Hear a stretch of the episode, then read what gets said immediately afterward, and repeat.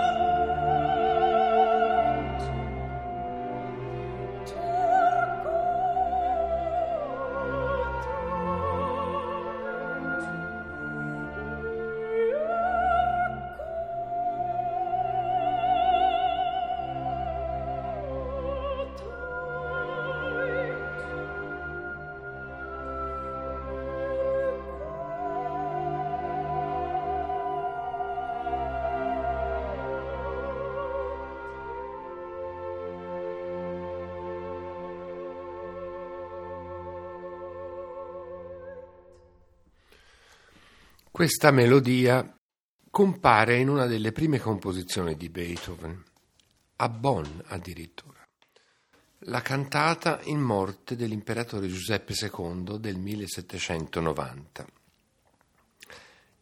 L'idea purissima, alata, viene da una cantata civile, immersa in uno spirito e in uno respiro etico. Già nel 1790 significativamente quella musica accompagnava le parole «Da stiegen die Menschen ans Licht» e allora gli uomini salirono verso la luce. È un testo che abbiamo prescelto per la serie celebrativa delle trasmissioni in occasione dei 250 anni dalla nascita di Beethoven, ed è un testo che irresistibilmente prefigura la scena dell'uscita dei prigionieri nel Fidelio e la loro toccante riscoperta del cielo e del sole. La musica si innalza verso il respiro dell'assoluto, verso quella regione dell'anima che s'apre agli accenti di pietà e di speranza. La purezza del bello ideale si irradia di bello morale, perché è universale il suo messaggio ed è indirizzato a tutta l'umanità. Beethoven ne era ben consapevole, dal momento che riprese fedelmente questa musica sublime nel medesimo Fa maggiore fin dalla prima versione del Fidelio del 1805. La versione di cui abbiamo parlato in una precedente trasmissione, alla quale vi rimando per tutta la peripezia della genesi del Fidelio nel 1805 e nella seconda versione del 1806. E compare nel momento supremo di quella sua unica opera, quando Leonore, la protagonista, è chiamata a togliere le catene al suo Florestano e a restituirgli la libertà. O Gott, welch ein Augenblick, Dio, che istante. Saranno queste le parole unite alle quali l'antico frammento del 1790 tornerà a vivere per l'eternità, incarnando davvero quell'attimo fungente di fronte al quale la corsa del tempo s'arresta, folgorata. Grazie al successo di pubblico e alla fortuna editoriale della Wellington Sieg, opera 91, eccezionalmente pubblicata in partitura completa e anche in parti staccate, ma anche simultaneamente in arrangiamenti per quintetto d'archi, per pianoforte, sia a due che a quattro mani, per trio, per banda turca.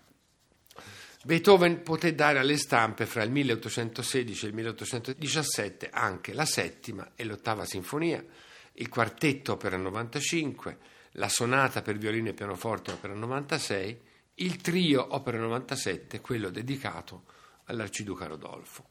E fra i benefici effetti riconducibili alla fragorosa musica patriottica composta per Johann Nepomuk Melzel, quello davvero più insperato fu l'iniziativa di poter riportare sulle scene il Fidelio nel 1814. La nuova immagine di Beethoven come compositore nazionale motivò i tre cantanti dell'opera di corte Ignaz Saal, Michael Vogl e Karl Friedrich Weinmüller per assumersi i rischi d'impresa di un nuovo allestimento. E questa fu l'occasione per sottoporre l'opera alla radicale revisione condotta in stretta collaborazione con il nuovo librettista Friedrich Treitschke. Nella sua posizione di vice direttore del Theater an der Wien, Georg Friedrich Treitschke assicurò all'opera un cospicuo numero di rappresentazioni dopo la prima, che ebbe luogo il 23 maggio del 1814, con un successo crescente di settimana in settimana. Vienna si riconosceva nella musica liberatoria del Fidelio, proprio mentre viveva il sollievo dell'abdicazione di Napoleone e del suo trasferimento all'isola d'Elba. Questa buona notizia fu festeggiata l'11 aprile con una celebrazione musicale organizzata proprio da Treitschke, che portava appunto quel titolo, Die gute Nachricht, la buona notizia, e che si chiudeva con un Lied di Beethoven per basso, coro e orchestra, intitolato Germania, soverchiamente farcito di militaresche fanfare. La terza e definitiva partitura del Fidelio dovette aspettare ben 8 anni prima di tornare alle scene, e questa volta fu nel teatro di Porta Carinzia, il Kärntnertortheater, appunto il 23 maggio del 1814. Come era accaduto per la prima revisione del 1806, fu merito degli amici se Beethoven si convinse a rimettere le mani su quella sua opera. La richiesta gli giunse, come abbiamo detto, dai tre cantanti, il baritono Johann Michael Vogl, che fu negli anni successivi grande amico e interprete di leader di Schubert, il basso Karl Friedrich Weinmüller e il basso baritono Ignaz Saal, che avevano ricevuto l'offerta da parte del teatro per una serata a totale loro beneficio. Nacque così l'idea di riprendere per quella occasione il Singspiel di Beethoven, che dopo un iniziale diniego alla fine accettò, a condizione di poter avere tutto il tempo necessario per un radicale ripensamento della partitura e della drammaturgia. Molta musica aveva riempito lo spazio di anni fra la seconda e la terza versione del Fidelio. Basti pensare allora che tra il 1806 e il 1814 Beethoven aveva composto la quinta, la sesta, la settima sinfonia, il quarto concerto per pianoforte, il concerto in re maggiore per violino, la musica di scena per l'Egmont e ovviamente sonate per pianoforte, i quartetti Rasumovsky, ovvero tutti i maggiori capolavori del cosiddetto secondo stile, cioè il capitolo eroico della sua vicenda artistica. E allora il terzo Fidelio non avrebbe mai potuto essere una semplice revisione delle due versioni precedenti, ma piuttosto il frutto di una personalità artistica giunta ormai alla sua pienezza. E ancora una volta, come era già accaduto nella prima revisione, si partì dal testo. Il libretto di Sonnleitner venne questa volta sottoposto a un rifacimento affidato proprio a Georg Friedrich Treitschke, che era uno degli amici di Beethoven, che aveva già contribuito apparentemente alla risurrezione del Fidelio del 1806. In Treitschke il musicista trovò un uomo di teatro concreto esperto, perché dal 1809 egli era vice direttore del Theater an der Wien, e con acuti spostamenti, per esempio il duetto fra Marzelline e Iachino, inizialmente il numero 2 della partitura, divenne invece il pezzo d'apertura, e reintegrazioni dalla versione del 1805. Era stata tagliata nel 1806 l'aria dell'oro cosiddetta, cantata da Rocco nel primo atto, e qui viene invece reinserita, felicemente. E alcune invece soppressioni, un duetto, un terzetto e buona parte del primo finale, cioè del finale del primo atto. E nonché la riscrittura pressoché integrale dei dialoghi e nuovi testi per le aree di primaria importanza, cioè quelle di Leonore nel primo atto e di Florestan che apre il secondo atto. Allora il libretto giunse nelle mani di Beethoven snellito, migliorato e assai più efficace. E allo stesso modo si comportò il compositore, censurando se stesso con abbreviazioni un po' dovunque e riscrivendo ex novo le due arie di quei protagonisti e soprattutto il drammatico melologo, cioè la recitazione con accompagnamento musicale, che nel secondo atto fra Rocco e Leonore, il melologo in cui i due entrano nella cella di Florestano per compiere il loro lavoro. Come già si accennava, lo spostamento di quel duetto all'inizio dell'opera obbligò Beethoven a comporre una nuova ouverture, in questo caso la quarta ouverture per il Fidelio, a causa dei mutati rapporti tonali, cominciando l'azione infatti nella tonalità di La maggiore. Con quel duetto fra Marzelline e Iachino, il pezzo sinfonico avrebbe dovuto essere necessariamente sulla dominante, sulla quinta di La maggiore, cioè su Mi maggiore, e la tonalità appunto in cui è scritta la nuova ouverture. Può lasciar perplessi che una ragione così banale, una ragione tecnica, abbia portato alla soppressione di una pagina grandiosa, epica, come la Leonore numero 3, che era stata posta ad apertura della versione del 1806, ma in realtà la concisione nervosa dell'ouverture definitiva per il Fidelio è quella ottimale di un semplice, efficace pezzo introduttivo, e non a caso Beethoven aveva già tentato questa strada con la magnifica Leonore, opera 138 del 1807, conosciuta erroneamente come Leonora numero 1. La forza narrativa della Leonora numero 3, con il suo svolgimento potentemente drammatico e la luminosa energia liberatoria finale, anticipava un po' troppo la vicenda e anche troppo diffusamente la riassumeva. Certo, Beethoven si era accorto nel 1814 che dopo un pezzo così impegnativo ed eroico sarebbe stato difficile entrare nel dramma incontrando le scaramucce da commediola piccolo borghese di Marzelline e Iachino. Il sacrificio della grande ouverture aveva in effetti un preciso significato drammaturgico, direi una salvaguardia drammaturgica. Diversa, invece, ancorché arbitraria, sia ben chiaro, è la funzione della Leonora numero 3 quando viene recuperata come intermezzo sinfonico del secondo atto.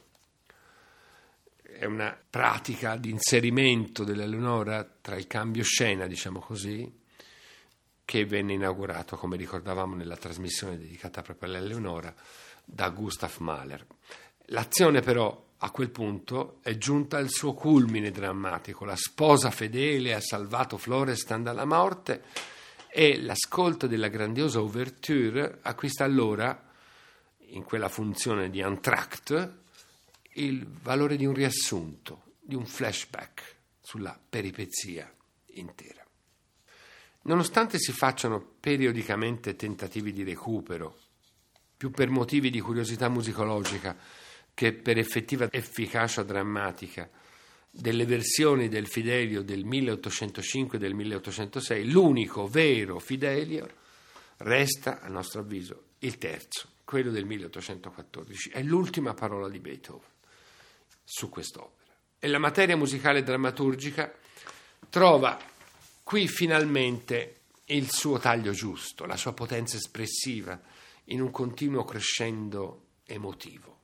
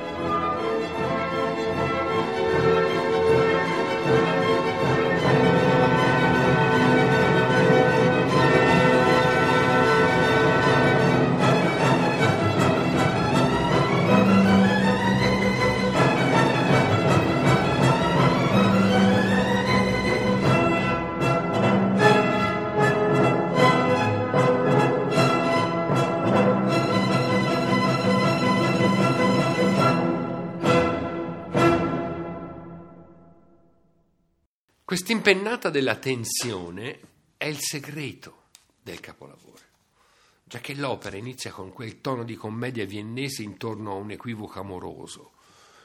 Il primo momento in cui la musica comincia a spostarsi da quel tono comico verso qualcosa di più misterioso, di più elevato, è il quartetto numero 3, Mir ist so wunderbar. È così meraviglioso per me. Qui l'azione si ferma. Ciascuno si inserisce col proprio pensiero in una costruzione sonora astratta, sospesa, di pura contemplazione, il cui lontano modello è il quartetto del Brindisi nel finale del Così fan tutte di Mozart.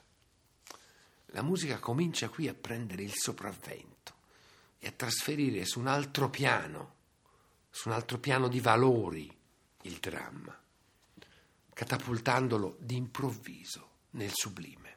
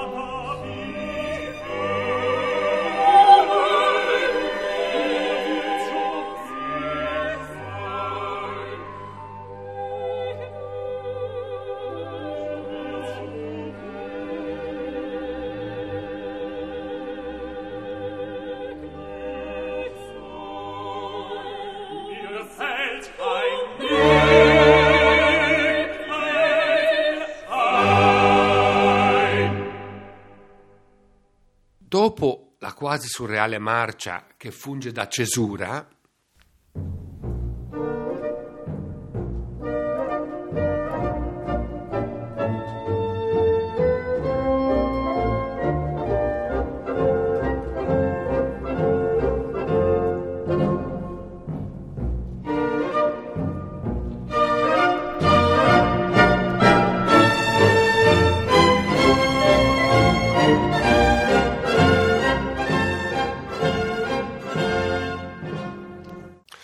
l'altro punto di innalzamento della tensione coincide con l'entrata del malvagio, Pizzarro, e con la sua violenta aria "Ah, welch ein Augenblick", commentata con spavento tremebondo dal coro.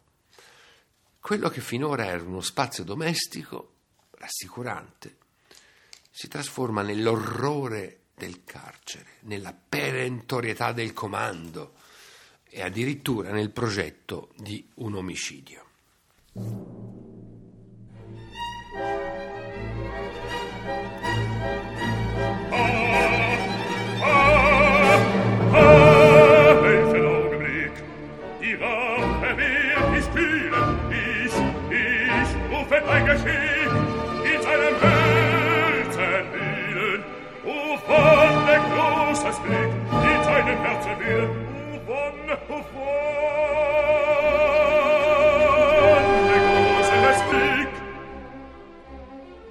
Schon war ich nah im Staube, im lauten schwarzen Raube, dahin,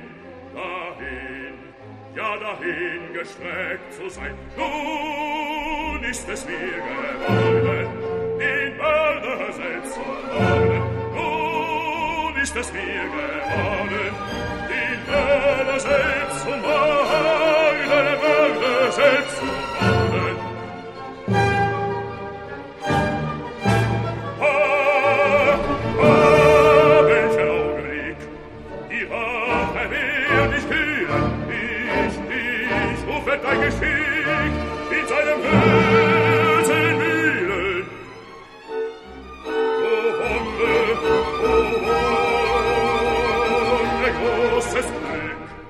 E l'assassinio è al centro dell'ulteriore impulso tragico nel confronto fra Rocco, il giusto, e l'aguzzino Pizzarro. Una pagina di fortissima concentrazione e di autentico grande teatro psicologico, che a sua volta dà il via alla prima grandiosa espansione del pathos, il recitativo e aria di Leonore, "Komm, Hoffnung", "Vieni, speranza", che parzialmente è stato riscritto per questa nuova versione. Allora, forse per la prima volta nella storia del teatro musicale ci troviamo di fronte a una scrittura destinata a un vero soprano drammatico, la cui tensione quasi esasperata deve passare attraverso tre diversi momenti espressivi: il recitativo aggressivo e teso, la purezza immacolata e toccante della preghiera e della speranza, e la risoluzione della volontà all'azione, laddove la voce diventa quasi una tromba marziale ed è costretta dal robusto tessuto sinfonico che l'accompagna, con ben tre corni concertanti, gli stessi tre corni dell'eroica, si badi bene, a un vero atletismo tutto forza e intensità espressiva. Nasce qui, sull'esempio della Medea di Cherubini, la vocalità che sarà poi di Isolde, di Brünnhilde, e un'inedita concezione sinfonica di fusione fra voce e orchestra.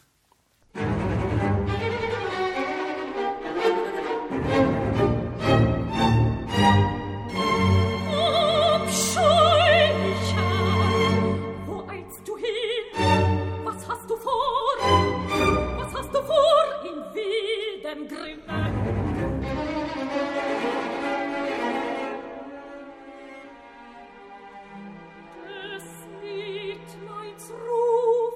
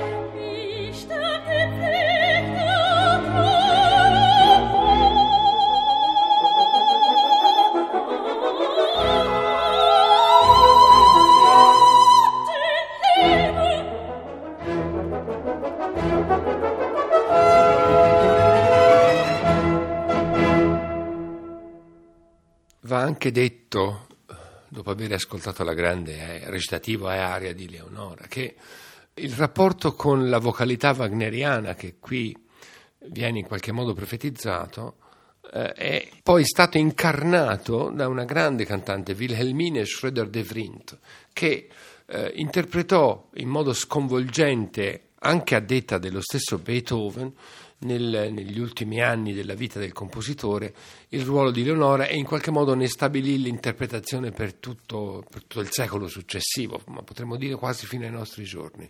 E Wilhelmine Schröder-Devrient fu una delle cantanti che più impressionò il giovane Wagner e che a lei pensò, componendo già il Rienzi e poi anche andando avanti con opere successive come l'Olandese volante o Lohengrin.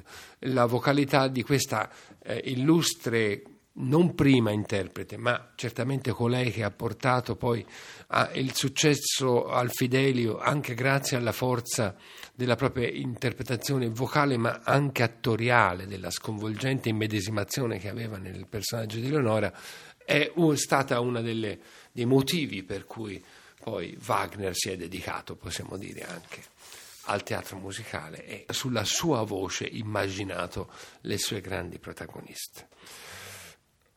Con questa grande aria l'opera davvero prende il volo e attinge il sublime, facendosi incarnazione di ideali universali.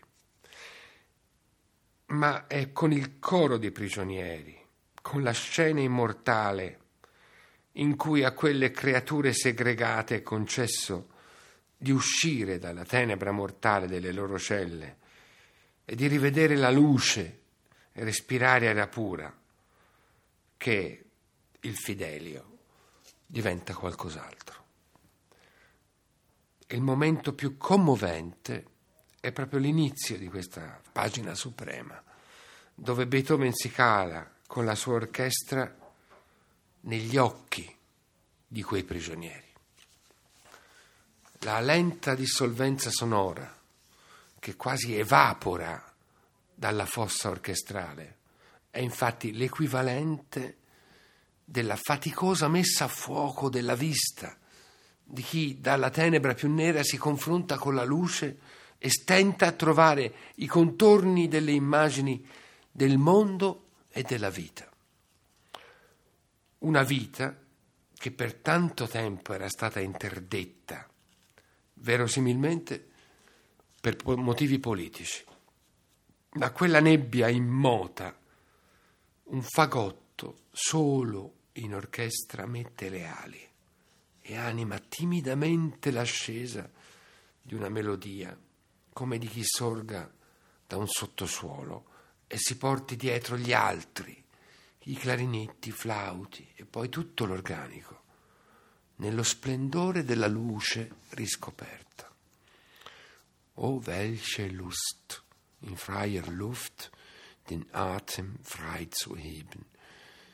Che gioia poter respirare liberamente all'aria aperta. Nur hier ist Leben, der Kerker eine Gruft. Qui solo è la vita, il carcere è un avello. Cantano con voce flebile e malcerta quei prigionieri. Uno di loro alza a Dio l'invocazione d'un soccorso perché possano tornare a essere liberi e ritrovare la pace. La speranza accende allora il coraggio di osare l'inaudito e in un crescendo emozionato i polmoni si gonfiano per scandire in fortissimo la parola sacra, che per la prima volta risuona su un palcoscenico d'opera con tutta la sua consapevolezza politica e civile. O Freiheit, kehrst du zurück? Libertà, tornerai mai a noi? L'audacia è immediatamente frenata dal richiamo alla cautela da parte di un altro prigioniero. Parlate piano, frenatevi. Siamo spiati da occhi e orecchie.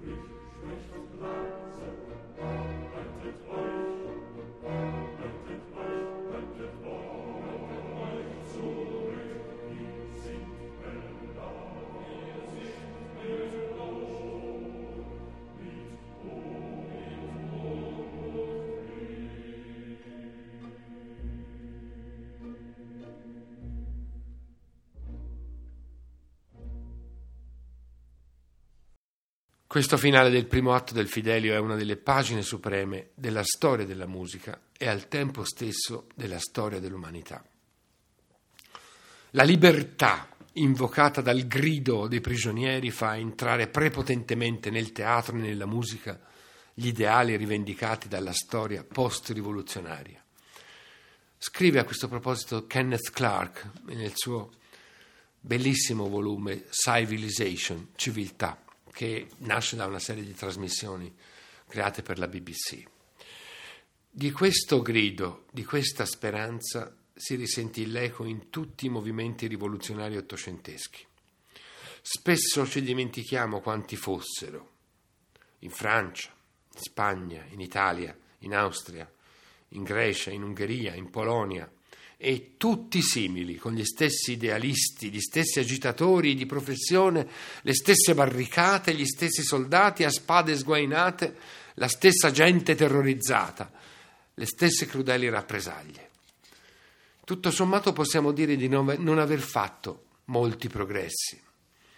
Alla caduta della Bastiglia nel 1789 non si trovarono che 7 vecchi, seccati di venir disturbati nel loro carcere. Ma se avessimo aperte le porte di una prigione politica della Germania nel 1940 o dell'Ungheria nel 1956, avremmo allora compreso il significato di quella scena del Fidelio. E su quante altre situazioni, anche quelle che hanno segnato il crepuscolo del Novecento. Parlo dei picconi di Berlino, di Bucarest, i crimini di Belgrado. Si proietta allora l'eco lontana e profetica di quei prigionieri del Fidelio. Da questa scena in avanti La vera protagonista dell'opera di Beethoven è la libertà. E ricordo che nel 1989 la Semperoper di Dresda chiese alle autorità del Partito Comunista della DDR, della Repubblica Democratica Tedesca, quale fosse l'opera giusta da rappresentare per la celebrazione dei 40 anni appunto della fondazione di quella Repubblica. E suggerirono, con una qualche intenzione evidentemente, di mettere in scena il Fidelio, cosa che fu immediatamente approvata perché Beethoven naturalmente non si può discutere. E quale fu la sorpresa di quei capi del Partito Comunista Tedesco di trovarsi di fronte alla Semperoper di Dresda a pochi giorni dalla caduta del muro di Berlino, proprio il muro di Berlino stesso messo in scena con quei fili spinati, con questi stessi soldati, e Beethoven in qualche modo guidò da quel palcoscenico ancora una volta, esattamente a 2 secoli dalla Rivoluzione francese nel 1989, un fatto epocale come quello che pochi giorni dopo abbatté una delle vergogne del XX secolo. La musica di questo coro dei prigionieri prefigura il percorso simbolico del secondo atto, che è davvero un viaggio dalle tenebre alla luce. L'introduzione sinfonica all'aria di sortita di Florestano, in des Lebens Frühlingstage, nei giorni di primavera della mia vita, nella primavera della mia vita, la felicità fu per me perduta. E è la rappresentazione sonora, questa introduzione, della segreta tenebrosa e al tempo stesso del dolore, il dolore di un'anima oppressa. La tenebra e l'oppressione sono qui sinonimi. L'aria stessa è un'altra pagina etica. La sofferenza è compensata dalla certezza di aver agito per la giustizia, e tale consapevolezza alimenta nell'eroe la speranza in un trionfo finale del bene, il cui simbolo è l'evocazione angelica di Leonore, il miraggio che illumina nell'esaltazione visionaria l'orrore di quella prigionia. Quest'ultima parte della visione è stata inserita nella versione finale del 1814, non esisteva nelle versioni precedenti del Fidelio.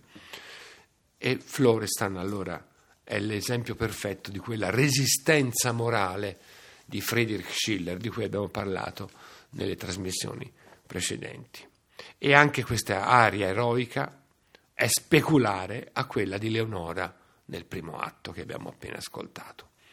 Ascoltiamo a questo punto l'aria di Florestano.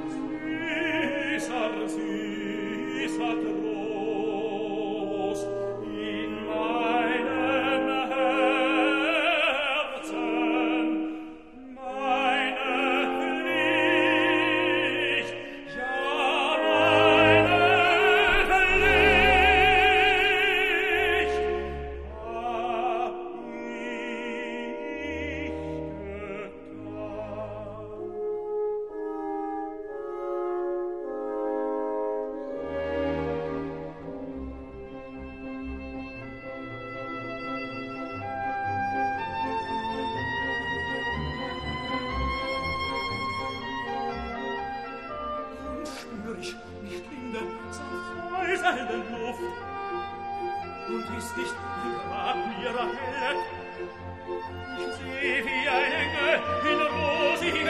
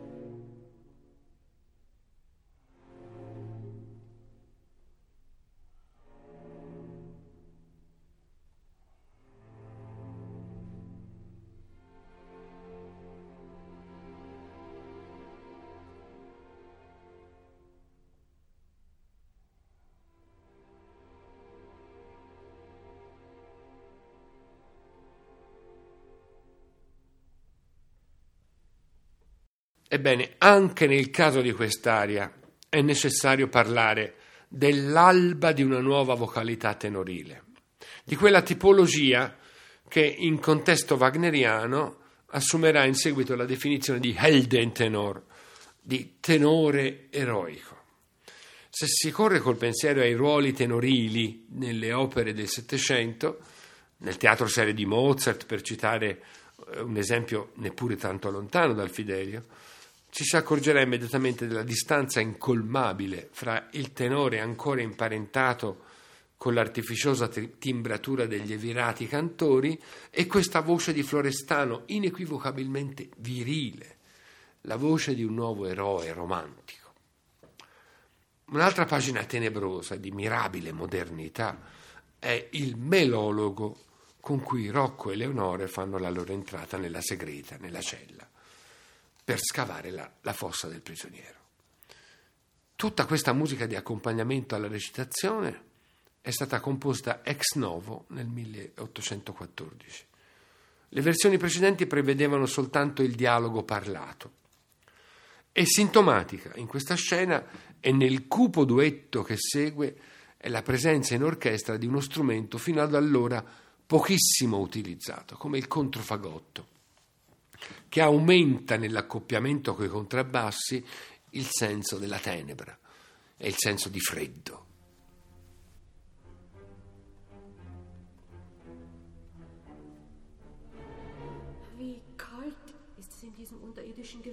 Das ist natürlich, es ist ja so tief.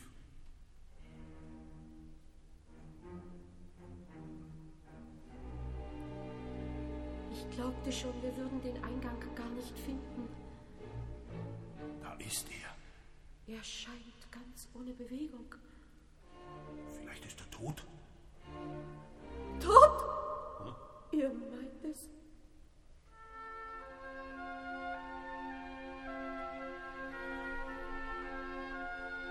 Er schläft. Das müssen wir benutzen und gleich ans Werk gehen. Wir haben keine Zeit zu verlieren. Es ist unmöglich, seine Züge zu erkennen. Gott, stehe mir bei, wenn er es ist.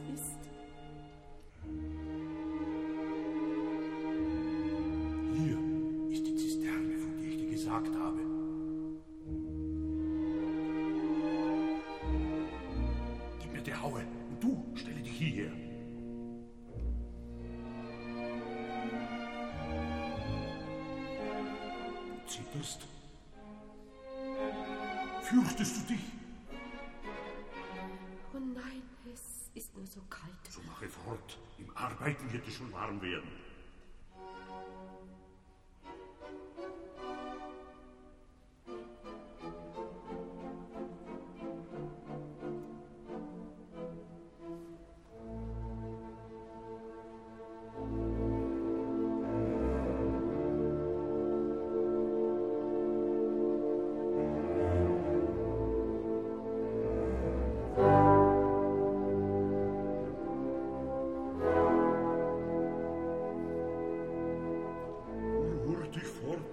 Gegraben.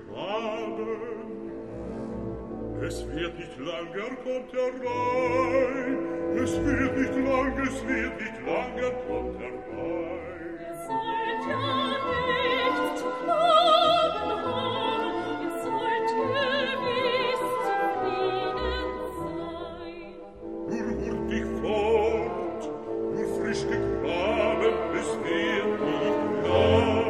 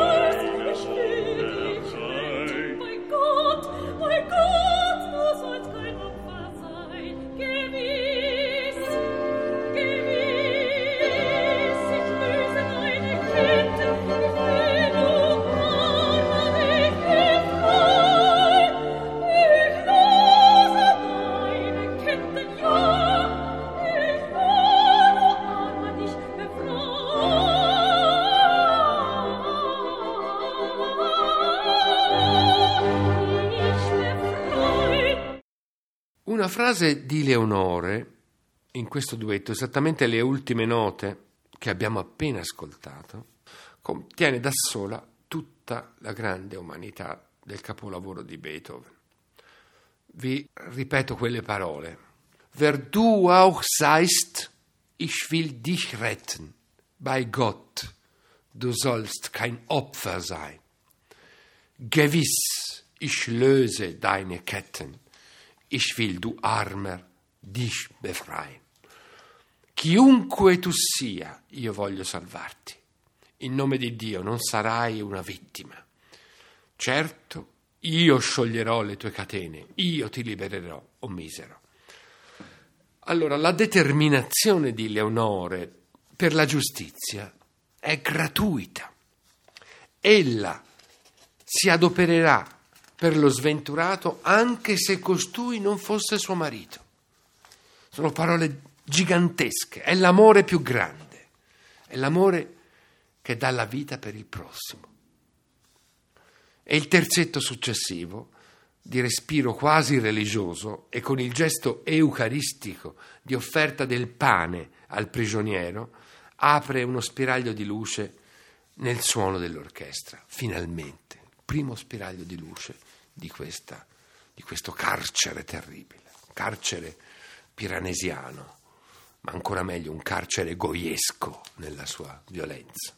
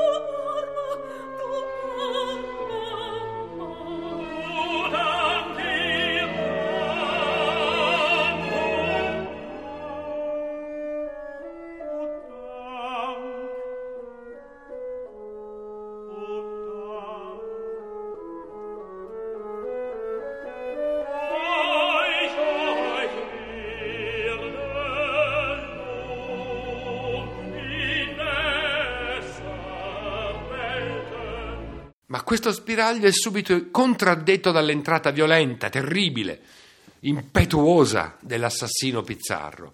È il momento della verità. I quattro personaggi si confrontano su ritmi scomposti, angosciati, spezzati. Il canto si frammenta in perorazioni affannose, eccitate, che solo l'intervento di Leonora a scudo dello sposo e il suo grido "Töt erst sein Weib", uccidi prima sua moglie, trasformano da caos disperato in sbigottimento.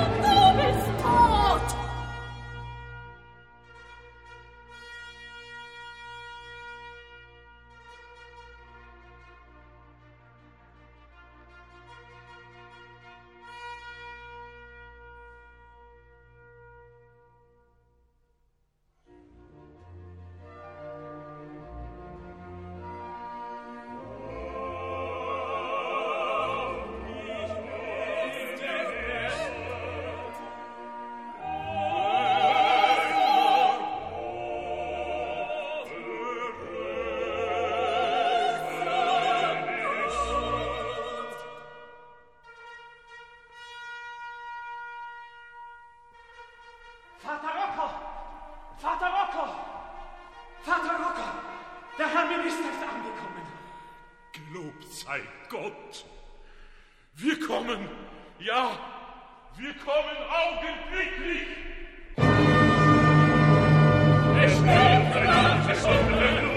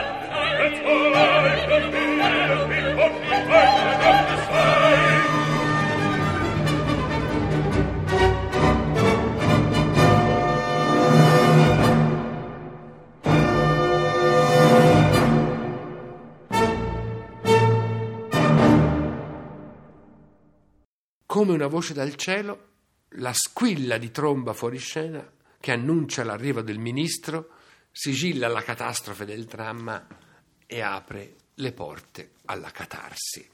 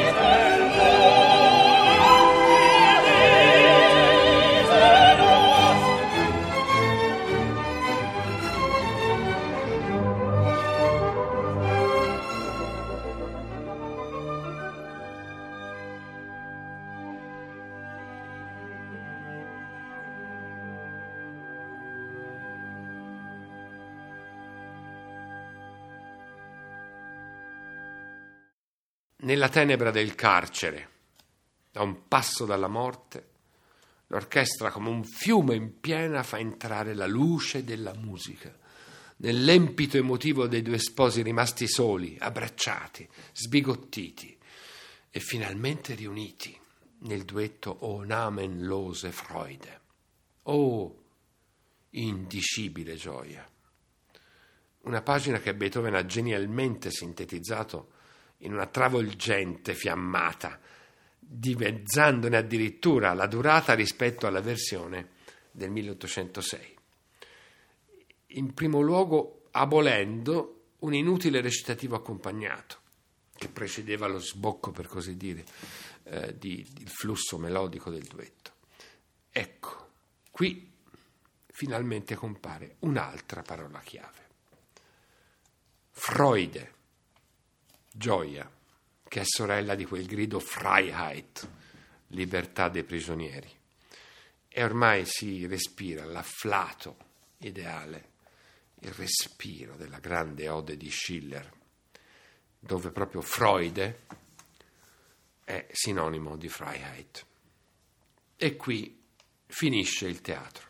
Ciò che segue, la liberazione di Florestan, le accorate parole del ministro, l'arresto di Pizzarro e il magico momento in cui Leonore toglie allo sposo le catene, è solo musica, musica della luce, nell'accecante Do maggiore che è simbolo di libertà.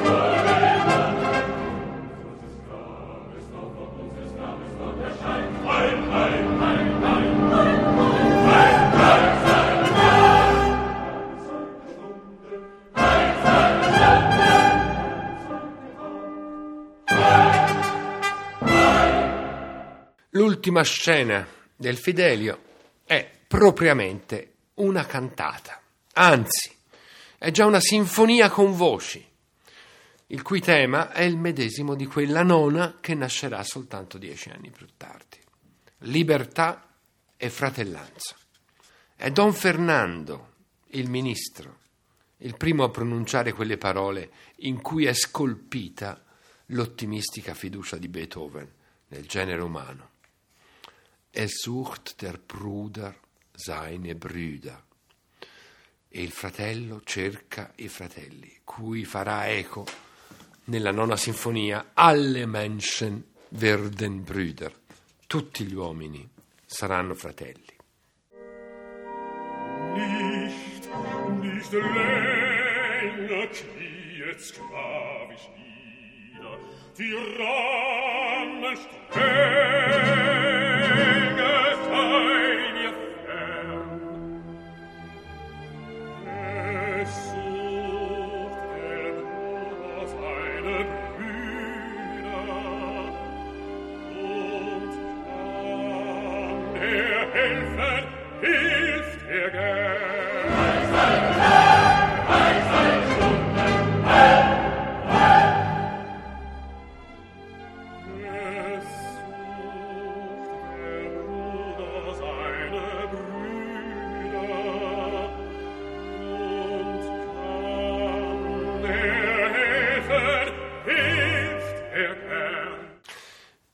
E scocca quindi, con stupore goetheano, l'attimo fungente di infinita bellezza morale, quell'accordo sospeso in cielo sul quale Leonore libera Florestan dai suoi ceppi.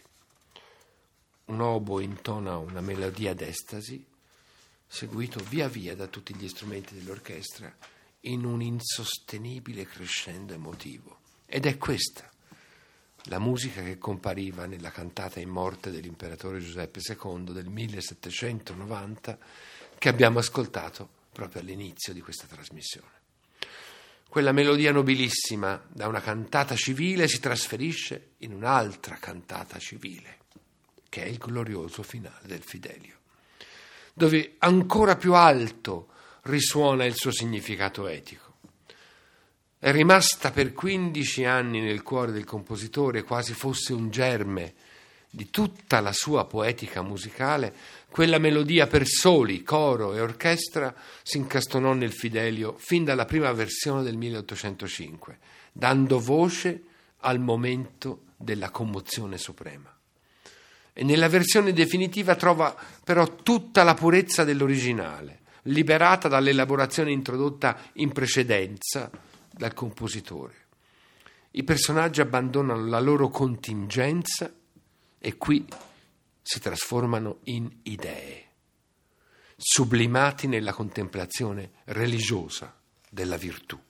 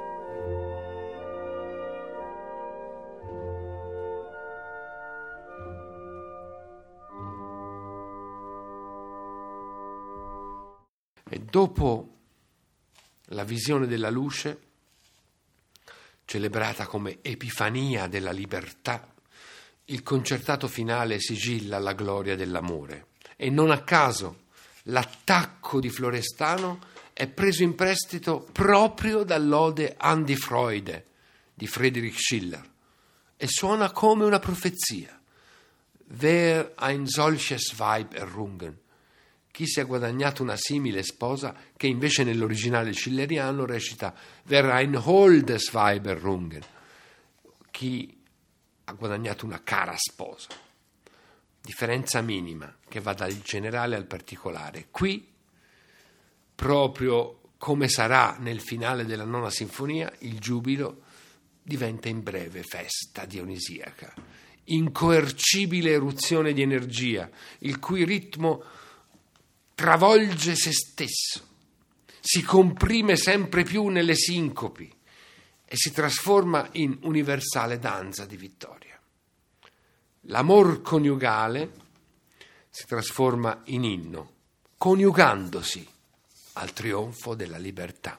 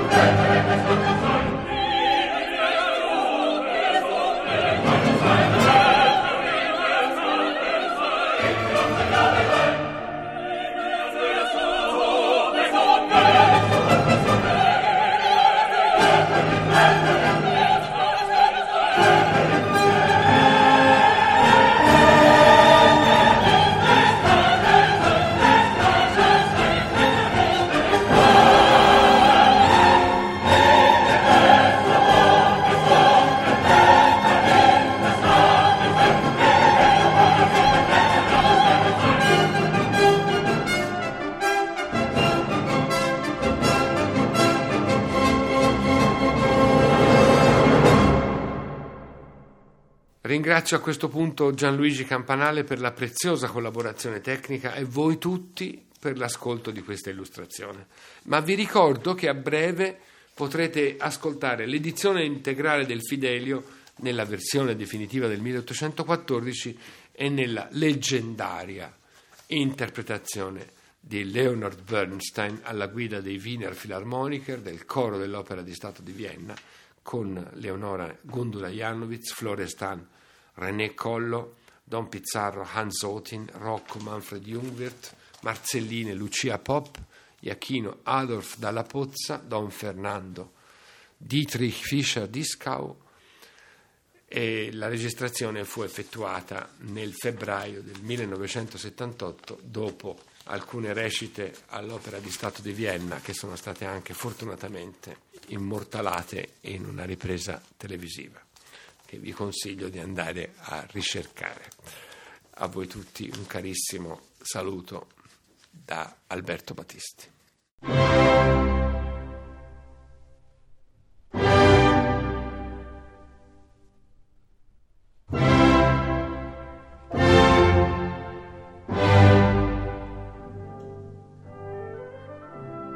Abbiamo trasmesso Beethoven 250 e gli uomini salirono verso la luce. Progetto di Alberto Battisti e Luca Berni. Fidelio, a cura di Alberto Battisti.